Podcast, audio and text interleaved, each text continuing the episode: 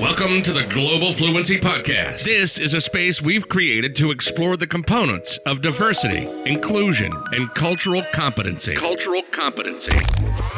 And all of the ways in which these components present themselves in our professional and personal lives.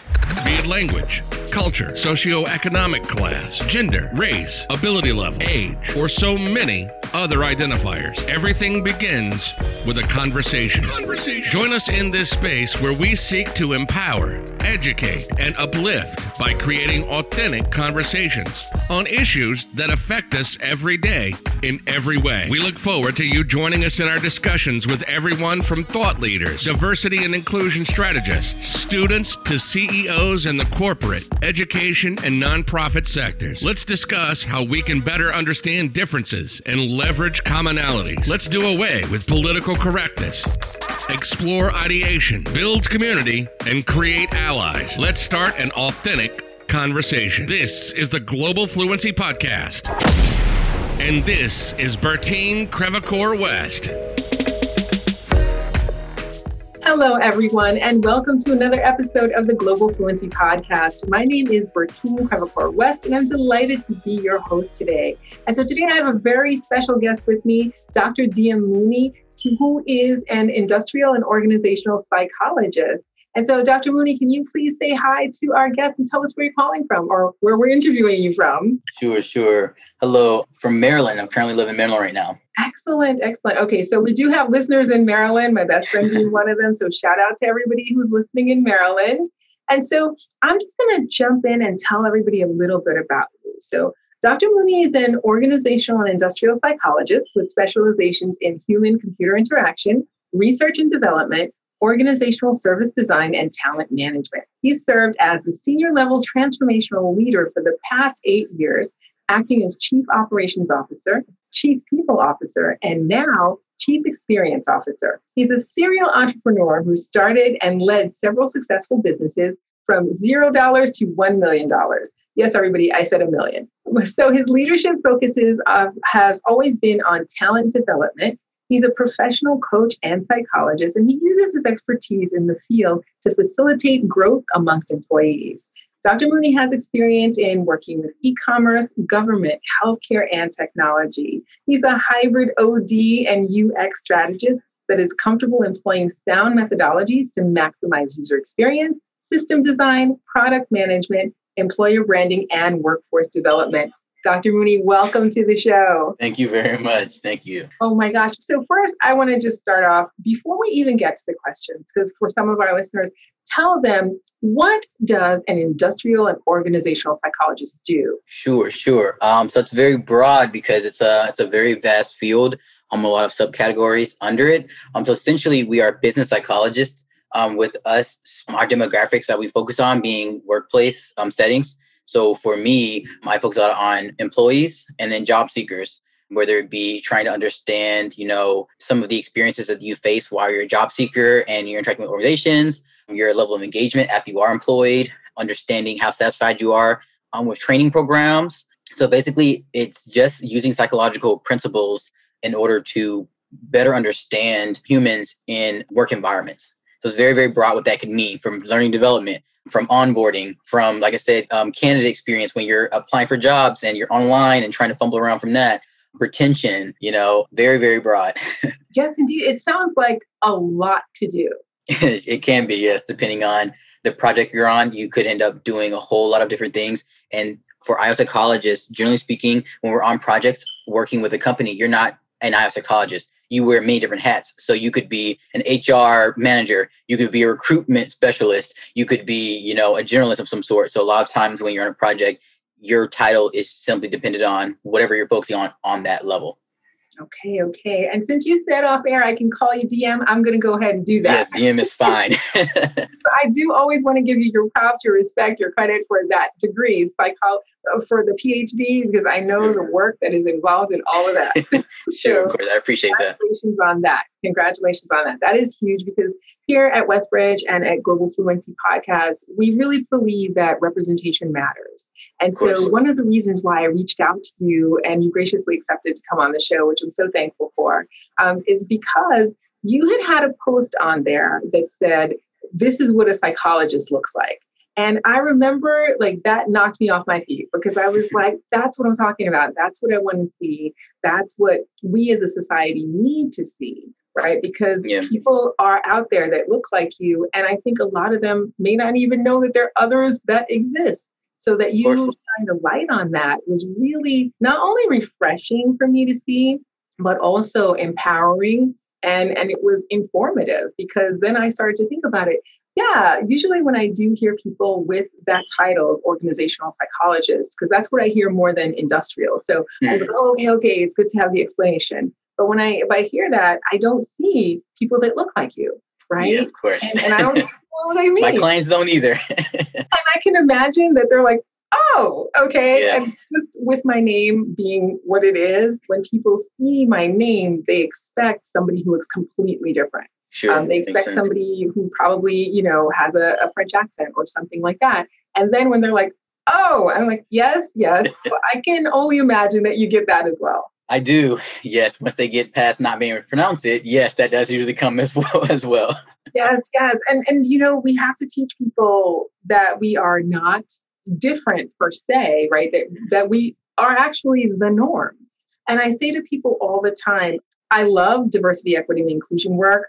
I will be delighted when the need for it no longer exists. But exactly. I don't see that happening anytime soon. so here we are on this podcast interview. Sure, of course.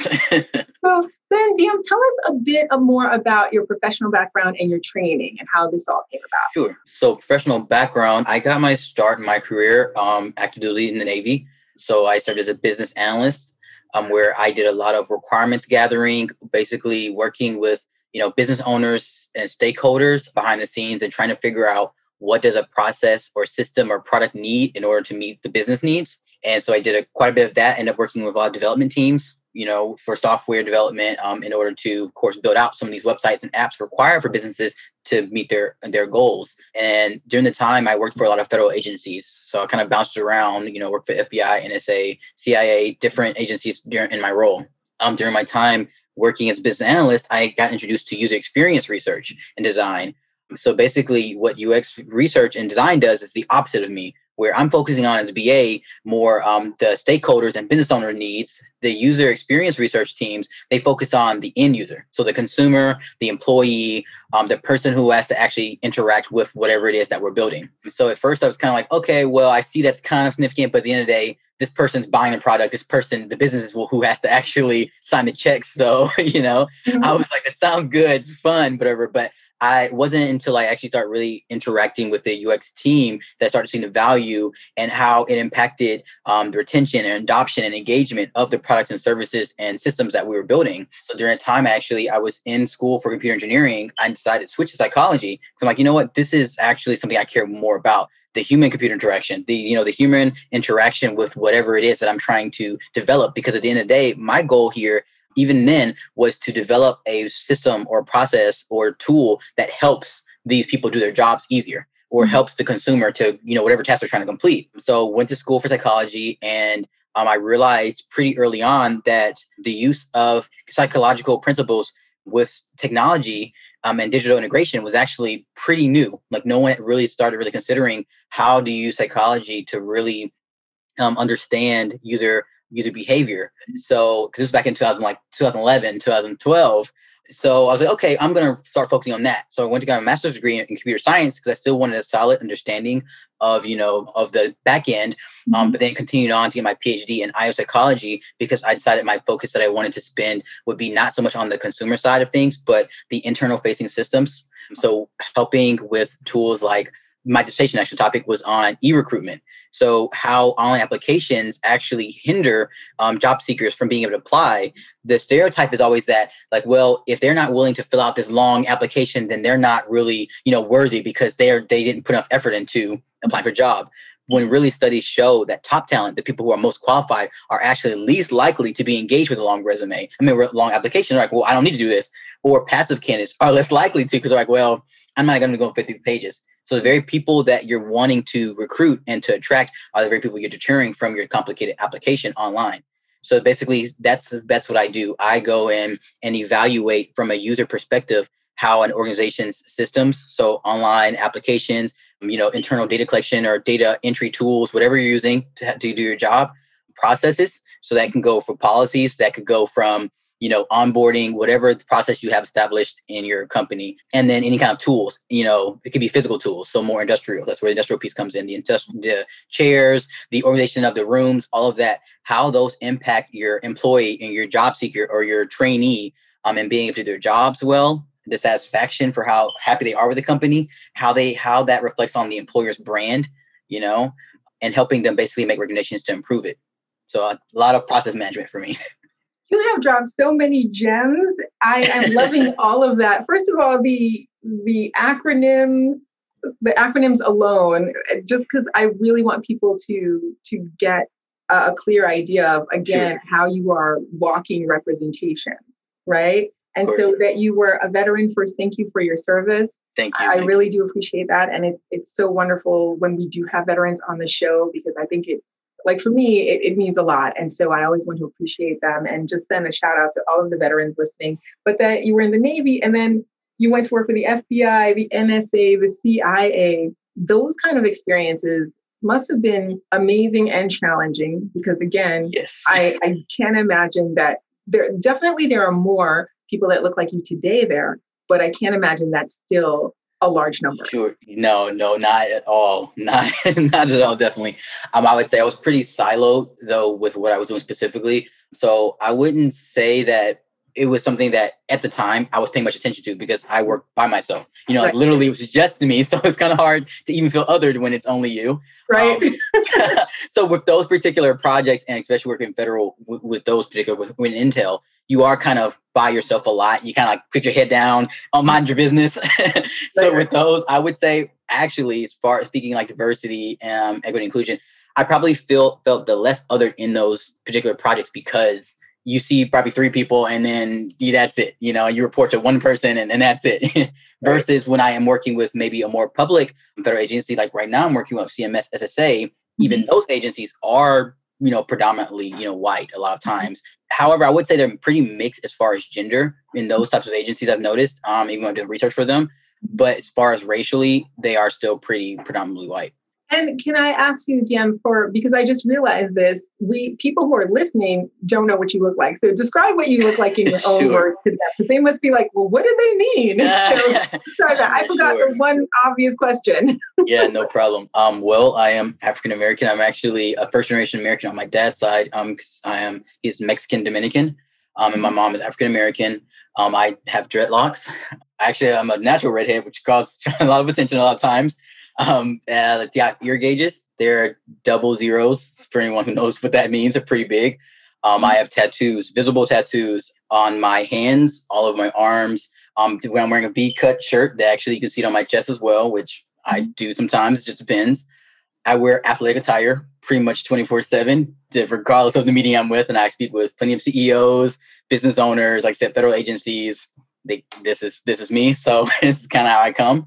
Yeah, um, so that's my appearance. I'm actually also autistic as well, so I can have very irregular speech patterns, especially when this context and this setting. I've done interviews so often that it's a little bit more natural for me. But if in a social situation that's more, I guess, organic and not as scripted as this one, um, it would be completely different. Where I already speak fast now, times a thousand in that situation, very choppy, or I speak say nothing, I go nonverbal.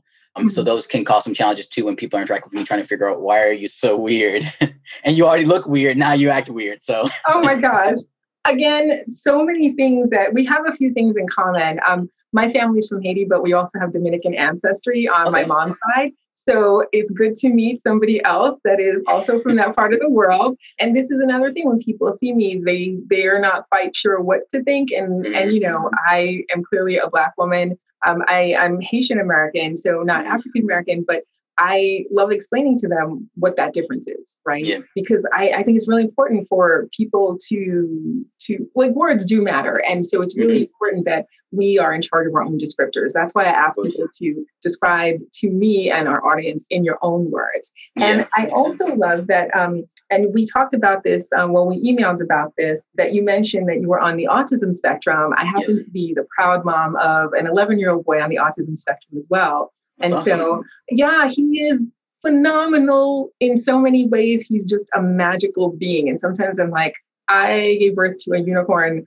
because there's no one like him in the world. And, you know, the challenges that that can pose are definitely there. But then when we see beyond the challenges, the expectations and, and like the expectations that I have for him are what I would have for any child that I'd have.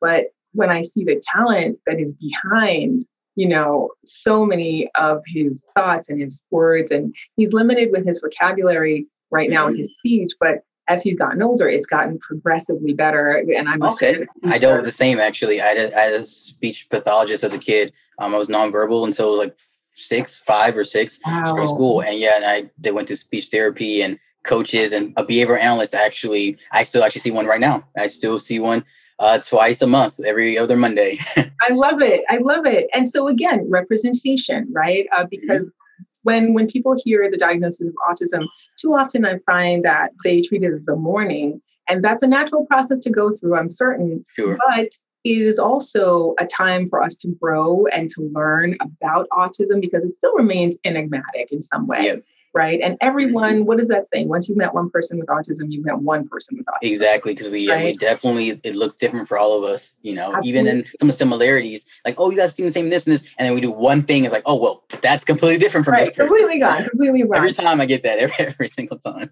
Oh, absolutely, and I see it in my own family because my older brother is also on the spectrum, and he was diagnosed much later in life. Uh, because he was raised predominantly in Haiti. So when he came sure. here, that's when he had a diagnosis. And by then, my son was already here with his diagnosis, and it became, I was like, oh, that yeah. would explain so much in hindsight. Even though they're really different, a couple of things they do are the same, and and it's become endearing because I'm like, oh, you do this like your uncle, your uncle and you have this in common. But sure. also too, it gives you a greater insight into you know just the different challenges they may face. So I love that when we were exchanging messages, um, that you were first so open about that, which I love. I think it's very important um, because people in the world who have autism are people in the world, period. Mm-hmm. Right. And so I always say, you don't know who has autism. There's not a look to autism. Mm-hmm. Right. And so that exactly. could be your college professor, your surgeon, um, the the concert pianist that you're going to see, and it can now be your organizational psychologist, right? Exactly, exactly. Which I think is wonderful. But what I also love about that, that you shared that, is I'm a visual learner. And as somebody that trains um, people for a living, what, what I have to realize is that there are different learning styles, right? So there's auditory learners, visual learners, kinesthetic learners. So whenever I'm training in person in particular, um, I make certain to make those accommodations. And I know that knowing better ourselves, like Socrates has a quote that I love know thyself, right? And when you mm-hmm. know yourself, you not only become give yourself more grace and are able to better maneuver in your own world but you're able to be more empathetic to others right? So when you said that i was like excellent. Here are some questions that i plan on asking you know and i and i tend to do that with um, all of our guests but i love that when they point that out because then i'm thinking okay i'll put this is a framework you know because we may deviate because i want everyone to be as prepared as they want. And mm-hmm. so sometimes we have guests that are like, I don't want to see the questions. I'm like, okay, you know, but at least they told me. And I'm like, all right, so, you know, there'll be no surprises. But then I find that actually throws me off because I'm like, ah, all right, then we're just going to go in for it. But I love it when people know themselves, you mm-hmm. know, regardless of what that means, because it's something different for us all, because then we're able to have an authentic experience where everyone benefits, authentic communication, you know, exactly. and it just makes for a better time and I feel like too for me, and this is something specifically for like the challenges I face being autistic, and especially in workplace settings. Like, how am I? I get questions all the time, like, how are you able to work? How do you maintain a job? How do you interact with people? With that being the primary issue, or you know, my social interactions. Like, mm-hmm. how are you a psychologist at all? And I actually found that being true, like truly doing introspection, saying, okay, what are my limitations? You know, mm-hmm. what are some boundaries? What are some things that are weaknesses for me? And being honest with myself about those things. And like now then writing down what can I actually improve? You know, mm-hmm. I do have a behavior analyst, you know, we can work on certain things, emotional intelligence. I can ask for support from say my wife on certain things, right? But what are some things that are more concrete? by saying that admitting it to myself, no one's telling me from sitting and actually admitting to myself, it was basically able for me to say, okay, I accept this about me this is, you know, Diem. You know, there are great things that come with it. Of course, you know, I am also divine. so like it comes with the, you know, processing information and quickly, but it also comes with you know, being overstimulated quickly. I can't deal with people touching, you know, all those type of things. I simply kind of just saw it objectively, like, this is who DM is.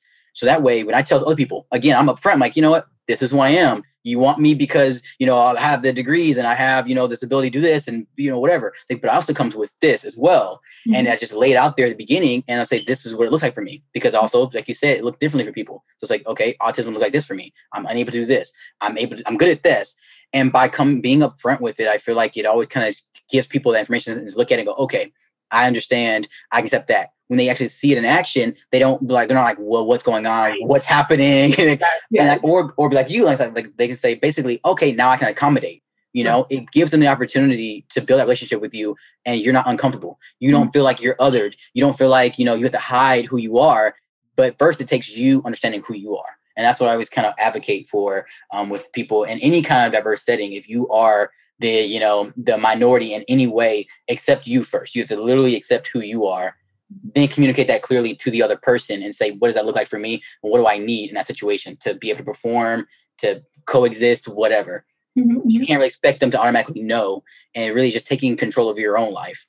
Absolutely. And i will say this i knew this was going to be a great interview. It's it's everything i had hoped for and more. Uh, so thank you for that. Thank you for your candor no your transparency.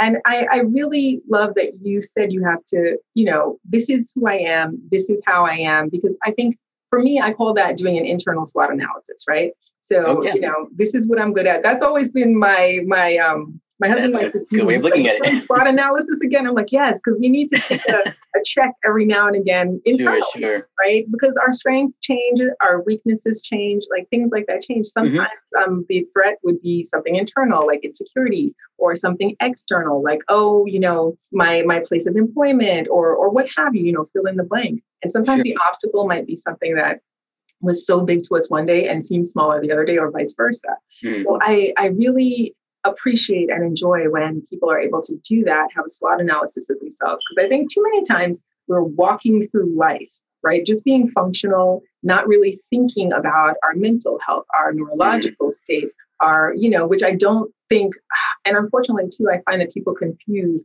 mental health and neurological conditions. Yes, yes, don't cognition and mental illness, yeah, they are different. They are not yeah. the same. Yeah. autism is not a mental disorder. Autism is not, uh, it's a neurological issue. Mm-hmm. So a lot of people do confuse us like, oh, you're mentally ill. Like, well, mental illness associated with it can be like anxiety, which I do feel, you know, and things like that. But the actual diagnosis itself, that is not a mental disorder. So yes, I, I feel like we've been walking around saying the same thing in Maryland and Georgia. Yes, yep, same thing. I'm from Alabama originally, so oh yeah, I know about Georgia. Right? I've been, oh my, my grandmother lives in Georgia now, so yes, I. Oh my gosh! But shout out to all the Georgians listening to this and those in Alabama as well. But that's exactly it. I used to get frustrated when I heard things on the news about, okay, this person is on the spectrum and they and so they're mentally ill. And I'm just like, no, this is two different things. Two right? different, autism, yep. autism, mental illness can accompany someone who is on the spectrum, but it mm-hmm. also accompanies someone who's neurotypical. Exactly. So exactly. make those distinctions. And so, you know, I, I thank you for being an advocate for this because again, this has to be shouted from various places and, and careers and perspectives and things like that. So it's important for people to know that because I was kind of doing my own shout as a mom of a child who had to be his advocate so he can mm-hmm. to be a self advocate. Mm-hmm. I also think it's it's really important that particularly um, with children of color that these decisions are very firmly made. And so, and people also too, um, even when we're talking about people who are white who are lower income, because as data shows us, people who are poor and white, as well as people of color of varying socioeconomic classes, are adversely affected by by these misrepresentations. Yeah. And it shows itself in the classrooms, and, and that is a huge problem. So definitely, I love it definitely. when people are are saying what the facts tell us, you know? Mm-hmm. Mm-hmm. And so, of course, of course. And there's something else I wanted to mention with regard to processes. I, I really enjoy that you mentioned processes uh, because I think when you were talking about being really good at something, right? Mm-hmm. For me and and many people I know, um, it's important to set up processes. And so one of my um, dear friends and colleagues, um, her name is Alicia Butler Pierre. So I know you're listening, Alicia. Hello. and so Alicia is she taught me essentially about what what to call like my process because before I had the words for it, I realized that, oh, I have a process. And one mm-hmm. day I forgot to, I never codified it. So I forgot a step in one of the projects that I was working on. And for the mm-hmm. life of me, I can remember. And that's when I I realized how important processes were. You know, even yeah. for having a podcast, even for you know running your company or the way you raise your family, everything. Mm-hmm. Is everything is a process. Exactly. It's how I see the world. Actually, I see things based off of patterns, and so mm-hmm. I build break everything into steps and processes so that way it can be repeatable. Exactly. I understand everything. And by making it repeatable, tell me your opinion. I feel that it removes the anxiety associated with having to do a task. What do you think? Um, I agree. Um, it, yeah, it makes it more predictable. It makes it something that can be measured, quantified. It's something that the, you can make decisions off of because you know it won't change, and that's literally where anxiety comes from. Those factors right there. Yeah, and I think this this actually does relate to people on the spectrum, but it goes beyond that as well mm-hmm. because mm-hmm. anybody dealing with any kind of project, do whether you're a mm-hmm. student, whether you're a corporate professional, the mm-hmm. anxiety that comes with the not knowing uh, sometimes that can be a rush, but most of the time it can be just an emotion killer, I think, yeah. which makes it yeah. so difficult, which makes it so difficult. Okay, so then we're going to move on to the next question because we kind of talked about, well, we did talk about diversity and inclusion because you fit into so many different yes. spaces, which is which is phenomenal. But so with regard to like your work, like what clear goals has that helped you establish in your work? When you take diversity and inclusion into um, consideration.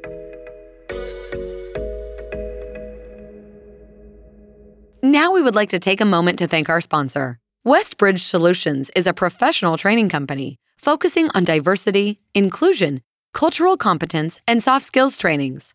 Westbridge Solutions offers a variety of innovative training courses, both in person and online, live and self paced.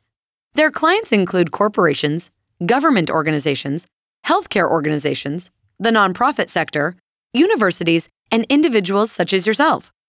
Through their rigorous training programs, trainees learn to understand differences, leverage commonalities, and achieve organizational, professional, and personal actualization. To learn more about Westbridge Solutions, please feel free to visit their website at www.westgrouptraining.com or follow them on social media on Facebook and Instagram. Westbridge Solutions, empowering professionals for success.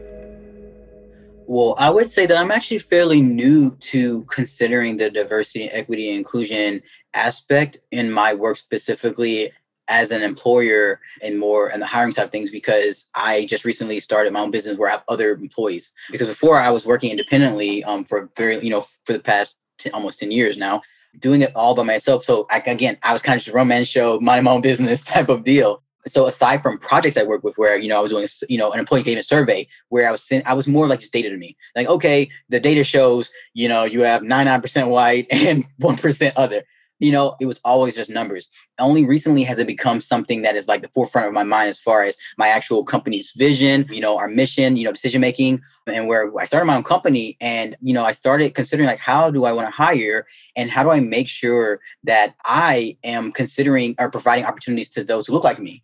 Mm-hmm. Because basically, my philosophy here, and this is just kind of how I've learned from my life experiences, is that a lot of people you know, who are in minority groups, you know, whether it be very poor, like I came up, grew up very, very poor in rural Alabama, or, you know, autistic or person of color, or, you know, whatever, having parents who, you know, who aren't educated, all those different things that those are roadblocks. Those are not indications of the success that that person really has, It's not as far as, you know, their abilities or their proficiencies a lot of times the reason why everything's so skewed as far as how much they're able to earn or how you know live education what they're able to do in life is based off of opportunity or the lack of opportunity yeah. Um, so I, I realized, you know, every every step of the way growing up, I was told, you know what, you, you know, you're a poor kid, you're not going to do very much because that's just the way. It's, you know, it's just hard for in America. The, the gap, the wage gap, right? You know, everyone's talking about wage gap, like so it's gonna be hard for you then you know autism um autism um, diagnosis you're not gonna have a family you're not gonna be able to maintain certain relationships because again i was my ver- uh, my verbal skills were very bad my uh, be able to interact with people was very bad. I can actually not really i have to work remotely so much so because i have a hard time with so like you're not gonna be a relationship not gonna raise a family not gonna be able to keep a job. And then you know so basically it was stacked on we're basically like you know you're not gonna be able to do all these things. And from learning that basically because i was able to do every single thing that they told me i could not do i'm realizing basically it's like well these you know kids or these young adults who are being told the exact same thing i was told you know a lot of times they also not only is it their confidence you know that's completely you know terrible because they've been told they can't do it they're also not being given opportunities because other people see them that way. No one's going to give you know that you know black poor kid the same opportunity they would you know a rich white person.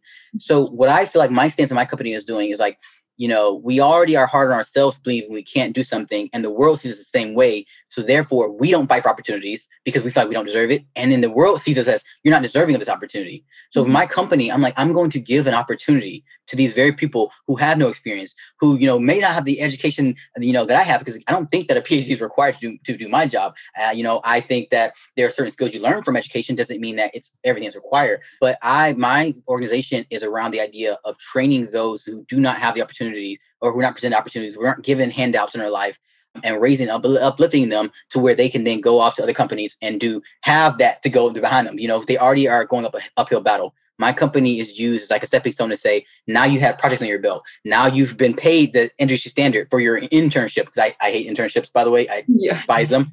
But through experience, I will still pay you the industry standard so you know what you're worth going in you know as far as you know how do you how do you build or how do you whatever those those soft skills that are required though to be successful providing them with all of that so that way next time they're going for something they qualify not for the entry level position but the mid level or the senior level so that way people who are in minority groups and who look like me are in positioning themselves to go into the world and say look you know we're not going for the behind scenes you know you take all the credit work i'm going to be in a leadership role now that i'm in the industry. That's kind of what i my company is around is the idea of giving those without opportunities their entire life an opportunity. You know, I don't feel like there. I don't feel like companies or employers should feel like the, the employee or the contractor owes them loyalty in order to help them with professional development. You know, I feel like developing a, another person has nothing to do with them signing a contract saying, I'm never going to leave you. I'm a W two, and that's it. You know, so I actually prefer them actually being 1099s. The reason why is because they're flexible on their schedules. They don't have to come in and do anything with me specifically. As long as they deliver what they say they're going to deliver, fine with me. They can work any other project they want. You know, because again, it's not a conflict of interest to me. And again, they have that flexibility to be able to really control their titles, their job titles. Because if with me, I don't give them an official job title. Whatever you deem is going to help you with your next career, that's what job title you are. As long as again you deliver and it's within what you were delivering, then I will even give you a letter of recommendation saying, yes, this person was in this role and they did these things for me. And I will talk about their service. I'll talk about the delivery what you know so that's kind of how i look at it again from the aspect of you know a lot of people like my company here is actually a 54% african or black not african american necessarily but black and you know the second highest is actually hispanic with you know I think like white being next and then like nine percent Asian, so it kind of breaks down there. And I mm-hmm. try to be diverse even in gender, so we actually have more women than we do um, men on the team. You know, and I kind of just research here is probably because of this topic, you know, with research and um, consulting. I'm not really sure. I didn't actually, that wasn't intentional, kind of just happened that way. So I was looking into how that happened. Um, and even neurodiversity, you know, with, um, I'm trying to have like, I think like 20%, you know, neurodiverse, you know, versus 8% as a neurotypical um, and even gender identity you know just trying to track that and seeing how that you know impacts you know my company. Like okay you know we do have um, people in uh, who identify as like non-binary mm-hmm. you know? Um, i realized that one of my projects you know someone came on and they were referring to themselves as they and i tried to understand better how, you know how to accommodate for that. And then now i'm looking at it organizational wide like how do we make sure that we accommodate even their needs and the differences and you know how they feel? Because we don't want to other them either you know? Um, because that then impacts you know their development their growth in the company their delivery their productivity as well. So i look at diversity and equity and inclusion from a lot of different angles trying to make sure that i consider the, all the different aspects and components that come with it and then look at that as okay um, how can i best help them grow? And that's kind of again how i root my company. That's phenomenal. And again dropping so many jewels that i am just like delighted to see. you. First, I'm going to go back to what you were talking about with regard to expectations and opportunity, right? Because I always used to find, um, and I'm only bringing my son up for comparison because you both are on the spectrum, and sure. where you are is where I see him going, and that takes support community, love, understanding, all of those things, right? And opportunity. So I always, you know, say to people, I want this kid to give me four grandchildren and an awesome in-law, and you know, so I can, you know, bask in their love, and then he can do whatever he wants, right? and so I found that, you know, people would look at me strangely if I expressed that, you know, I believe that he's going to go to college, if I expressed that he's going to have a family and a loving Mhm. spouse, if I expressed any of those things that wouldn't be looked at twice if he were neurotypical. Mhm. And I found that to be really disheartening um, because then they're putting an expectation on a child before he's even grown. Exactly, exactly. that's And then yeah, it's, And I it- refuse taking a step further though is the opportunity piece though. Like how they look at him. If they say they say they had a scholarship, say they had a job opportunity, they would not give it to him because of their own expectations of him. That's where the part really comes in. Absolutely. And I find that this happens as they're adults, but when they're children, in the things that you wouldn't think would happen tend to happen. And, and you know, this might make you recall things that have happened in your past. But um, for instance, you know, he's self-taught in piano. He has perfect Mhm. pitch.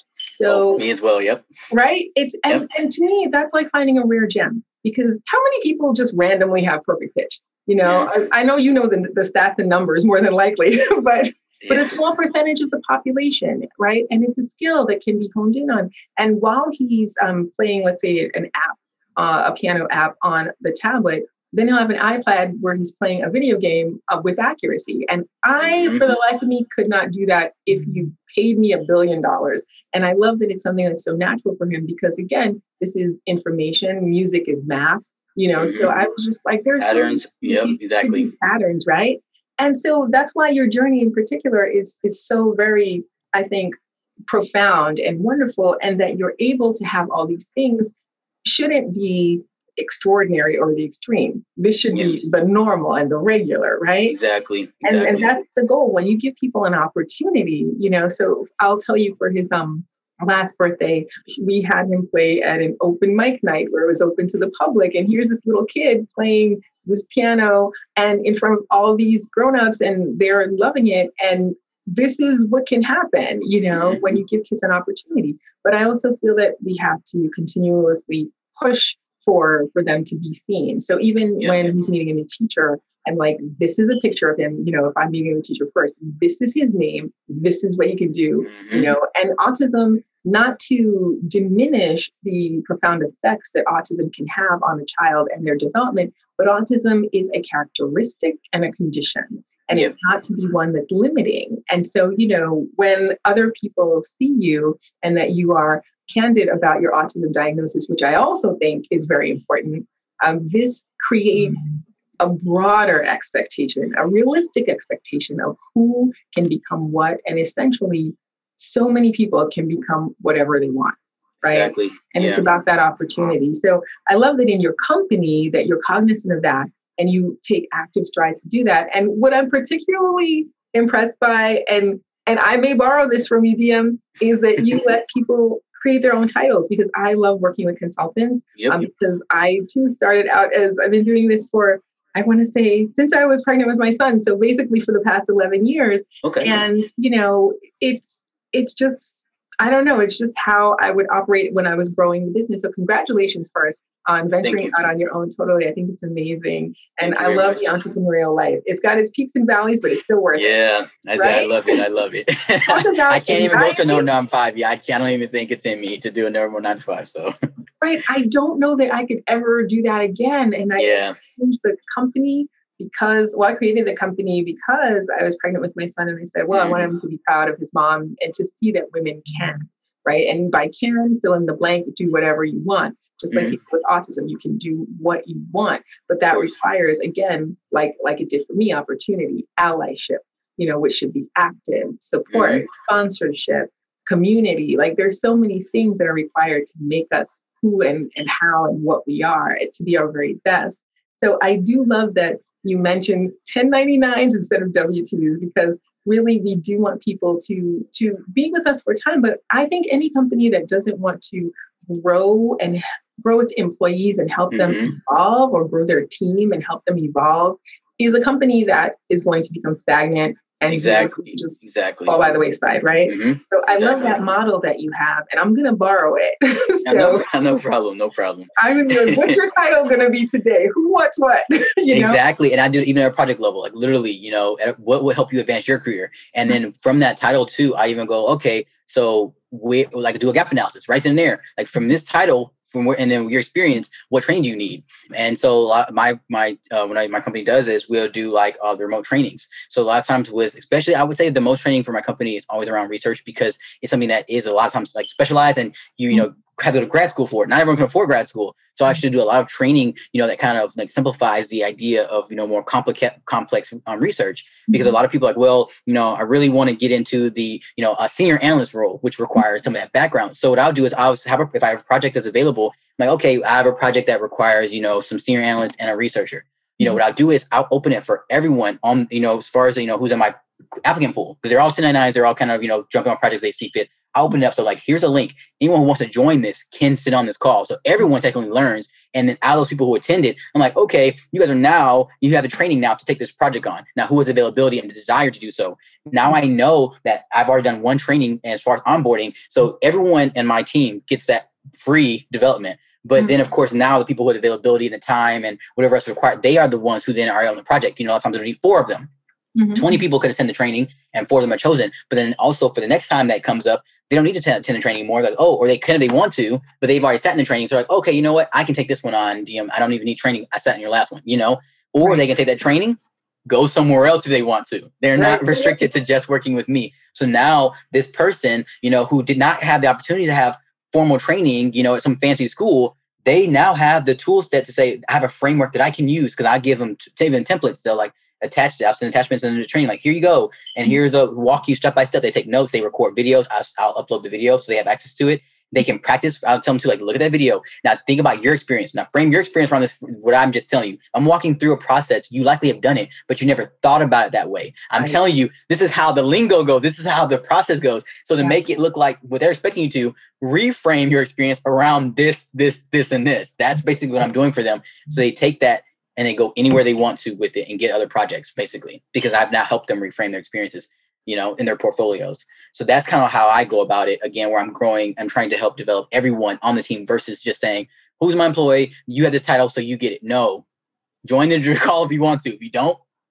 that's fine. You know, whoever wants to. And if you now want to be a senior analyst because you got the training to go for it, put it on your title and put it on your portfolio, senior analyst. And as long as you deliver, you have to deliver on that project for me to sign off on it. But as long as you deliver, you will have me sign off on it saying, yes, for eight months, this person did execute this, this, and this. And this portfolio, I'm looking at it. It is what would happen. And I completely do that to help them get on the project. That is a fantastic model. And I was taking to notes while you were saying all of that because like for me again because i'm a visual learner i'm picturing it in my mind what you're saying and so that's because that's also how i remember things if i visualize them then i can remember them right? Mm-hmm. And it's odd, but it has been good to me. so it's my, and I realize that that's my way of processing. So what I'm seeing from this is that you're creating an opportunity for them, and through the the training that you're providing for them, you're providing clarity, right, yes. as to what is required of them, what the expectation is, and and I'm gonna, you know, quote my little guy on this one because, you know, his Spider-Man says, you know, with great power comes great responsibility. As he gets older, I'll let him know it was Voltaire, but right now we're sticking to Spidey. So, you know, I, I really believe that is a thing because then you said with avail that creates the availability and the desire for them. And then so in that I see empowerment, right? Mm-hmm. Because that if you're if you're giving them this information, they're going to be feeling empowered to make a decision. And with yep. this decision, a mommy, so with with that empowerment that you're giving them, then they can go off and either they can jump on the project, as you were saying, mm-hmm right? And then this prepares them for the future. So that's uh, that's a future with multiple possibilities. So mm-hmm. a multiverse. I'm a comic book fan, so I will always have a comic book reference. So that provides them with multiple possibilities. So they can stay with you in your company, or they can move on and, and claim that senior title. So again, going mm-hmm. back to or do both, or do both, or do both. And that goes back to, you know, with great power, which is empowerment, comes responsibility, mm-hmm. right? So now that they've fulfilled that that project, that requirement, now that they have that training to do all that, now the title is theirs in name as well as well as in deed. Exactly. Yep. Mm. That's fantastic. Exactly. So again, closing that gap between them not having the opportunity to get that first shot. You know, it's not saying that they could not do it in the first place. You know, um, a lot of actually the people on my team they'll have master's degrees and you know stuff like that. They never got the first opportunity. And like you know, a lot of times I actually I've, I've spoken especially with the women that their names you know are you know looking at the resume like oh well you know a lot of times with my name and automatically they kind of scrap it and they've had these terrible experiences you know with like sexual harassment and all the things you know dealing with this so they couldn't get their foot in the door. Right. You know, and I'm like to be honest with how I even hire I don't even see them until actually they're on the project. I don't see what they look like because how I have it is um, it's a form that they fill out, and all I, the questions aren't actually about their experience. I don't actually ask how many years experience do you have or what your previous job titles. I don't really care. My whole premise here is development, so it's not what you already know; it's what you're willing to learn. Right. You know, so everything is about like what are your current interests. What do you see yourself? You know, like as far as where do you want to be? What job titles do you want to hold? You know, what training do you need? That's how I look at it. So technically speaking, I, w- I never actually see. I don't even see LinkedIn's. I don't even see who they are until after the project and we're sitting here like, okay, now you're assigning this, you know, assigning this. And they're actually, you know, a lot of people say that's refreshing because, you know, like, well, you know, we didn't get these opportunities because they saw us and, you know, we're, we're black, like you said, like, you know, from different, you know, countries or whatever the case may be. And to be honest, it's not a consideration for me because again, it's not about what you already have, what you already know. It's about what you're willing to, to learn and grow into um, and how I can help you get there. And if I have the resources to get you there, you know, mm-hmm. that's a bigger thing for me is do I have the resources? If you want to do something, maybe that's in, I don't know, communications, I'm probably not your guy. So I would actually refer you to someone else like, hey, look, there's an expert who can help you because I don't mm-hmm. really work on a project like that, or I don't have the expertise to give it to you. Right. I don't want to stifle you either. So that's how I look at it is like, can I actually, do I have the resources to actually help you or not? Um, and that's how I kind of set them up with projects based off of that ability. So it sounds like to me you're interviewing potential to be developed, right? Um, yes. Um, as opposed to as opposed to just okay, this is what you're capable of thus mm. far in this point in time. And I I always think that when we just look at what a person is doing, like my mom used to say, dress for the position that you want, not the position that you have. Yeah. Right. Yeah. And so mm-hmm. it takes me back and dress in this time, in this in context of this conversation means prepare yourself, open yourself up to the possibilities mm-hmm. of what exists. Because exactly, I think yeah. people continuously see themselves in a box, especially if they have the same job after the same job, same mm-hmm. type of job, they don't know that they can become X, so much more. Right. Mm-hmm. Exactly. When you go back to lingo, um, I was an interpreter for 10 years. And so the importance of words, um, I was also a, an American who was born here but didn't speak English till I was five. You know, okay. so understanding and remembering what it's like to learn English, right? Um, to to acquire language, which is what we actually do, right? And then to learn the meaning of things and, and all of that. The importance of knowing the lingo is a, a, the best way, I think, to get people into those circles even before mm-hmm. they're in the position, exactly. right? Yep. Because then that lets people know you actually know what you're talking about. Mm-hmm. You can participate actively and proactively in a conversation, exactly. which builds the relationships, which may lead to the next position. Yes, exactly. Because the thing about it is you can have you can have the exact experience that someone needs, but if you're using different jargon or different lingo and you're framing the experience differently than you're used to, it could be the exact same thing. And they're like, yeah, no, no experience, you know? And so right. basically all right. I'm doing is, again, I'm just helping them to reframe their experiences, reframe their job title, reframe their language and say like, you have it already. Um, here's a little bit of training, you know, very specific project or specific industry. Cause my company, we do I can have federal and public um, public companies or private companies or apps and processes HR. We do so many different things that it does allow for someone to say, okay, I would like to get more experience in HR and I want to learn that language. So then there's, you know, it's completely different because now it's organizational development and it's more applicant tracking systems versus I want to get involved with, you know, something federal where the language is a totally different thing. Ballpark, even though how, again, I am creating most of these processes, they're the same, but the language is different. And maybe one step is a little different, you know, and so that's basically what they're learning and they're seeing um, how that actually um, all works so yeah that's pretty much pretty much how it works. But i love that by creating the lingo you are also creating then another another layer of opportunity but you're also shifting not only the mindset of the people who are, that are doing the interviewing and, and seeing these potential candidates but the mindsets of the candidates themselves as to their potential. Mm-hmm. i think is huge because what did exactly. nelson mandela say? If you speak to a man in a language he understands you speak to his brain but if you speak to him in his own language you speak to his heart right? yeah um, so I feel like this is why like learning the lingo that's appropriate to a particular field is so important. So I really love that you mentioned that. And so, Diem, time has gone even quicker than I could have even imagined because you're you're such a great conversationalist, and, and thank you for sharing your experience with us and our listeners. But what are two things in, in closing? What are two things that you'd like to impart upon our listeners? Okay, one thing I would say because we talked a lot about you know um, like with the autism specifically, and you mentioned it even with your son and his abilities. One thing I like to always kind of bring up, especially with me specifically, is that I don't ever want though to be seen as more of a poster child or like this uplifted up, you know, to be like this is a representation of what we should look like or what we mm-hmm. should be doing, whether it be black, you know, or black men, you know, first generation Americans, autistic, whatever the case may be. You do not have to have a PhD on multiple degrees on your wall. You don't have to be a successful business owner, entrepreneur, the most smartest person in the room in order for you to have value, for you to matter, um, and for you to be treated with respect, for your voice to be heard. So mm-hmm. I like to always say that because when I know a lot of these interviews, people talk about, you know, all of my accolades, you know, not so much for this one as much as so, some other ones, um, mm-hmm. to be honest, especially when a person of color is not interviewing me. But usually the focus is on all the things that I've accomplished and how I have, you know, beat adversity and beat all of this. And I want to make sure that it is known that I do not believe that you need to do this. You don't need to be a Superman. You don't have to have be savant, essentially, is what she's describing, you know, with our abilities to process information, do multiple tasks, play instruments, because I do, I play piano, I play all string instruments I can draw recall, perfect recall. That is not required for you to still matter, If you to still take the same space that I take up. That's mm-hmm. not required. So I like to always just kind of say that when, it, you know, at the end of these interviews, because you still matter just as much to me. You should still be granted the same opportunities that I can. I mean, I have been um, granted. And again, you have a voice. Please take up more space.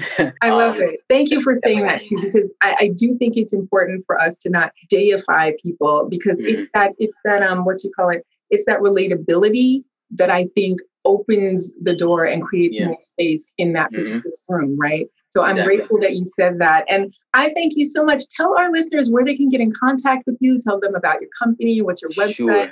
Go for it. Um, sure. Uh, well, LinkedIn probably the easiest way to reach me, just Diem Mooney. I think I'm like the only one. the Brentford's have a unique name. And I mean, really, I guess it just kind of on there. I have information of as far as my company. If you're interested in, you know, being a, a consultant for me or a project, you know, uh, my link to my website is actually on my LinkedIn as well.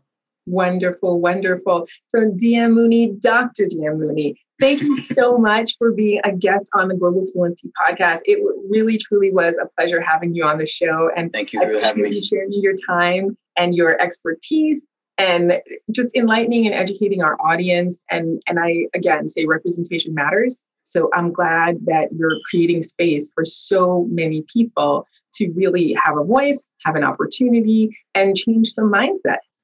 Of course, of course.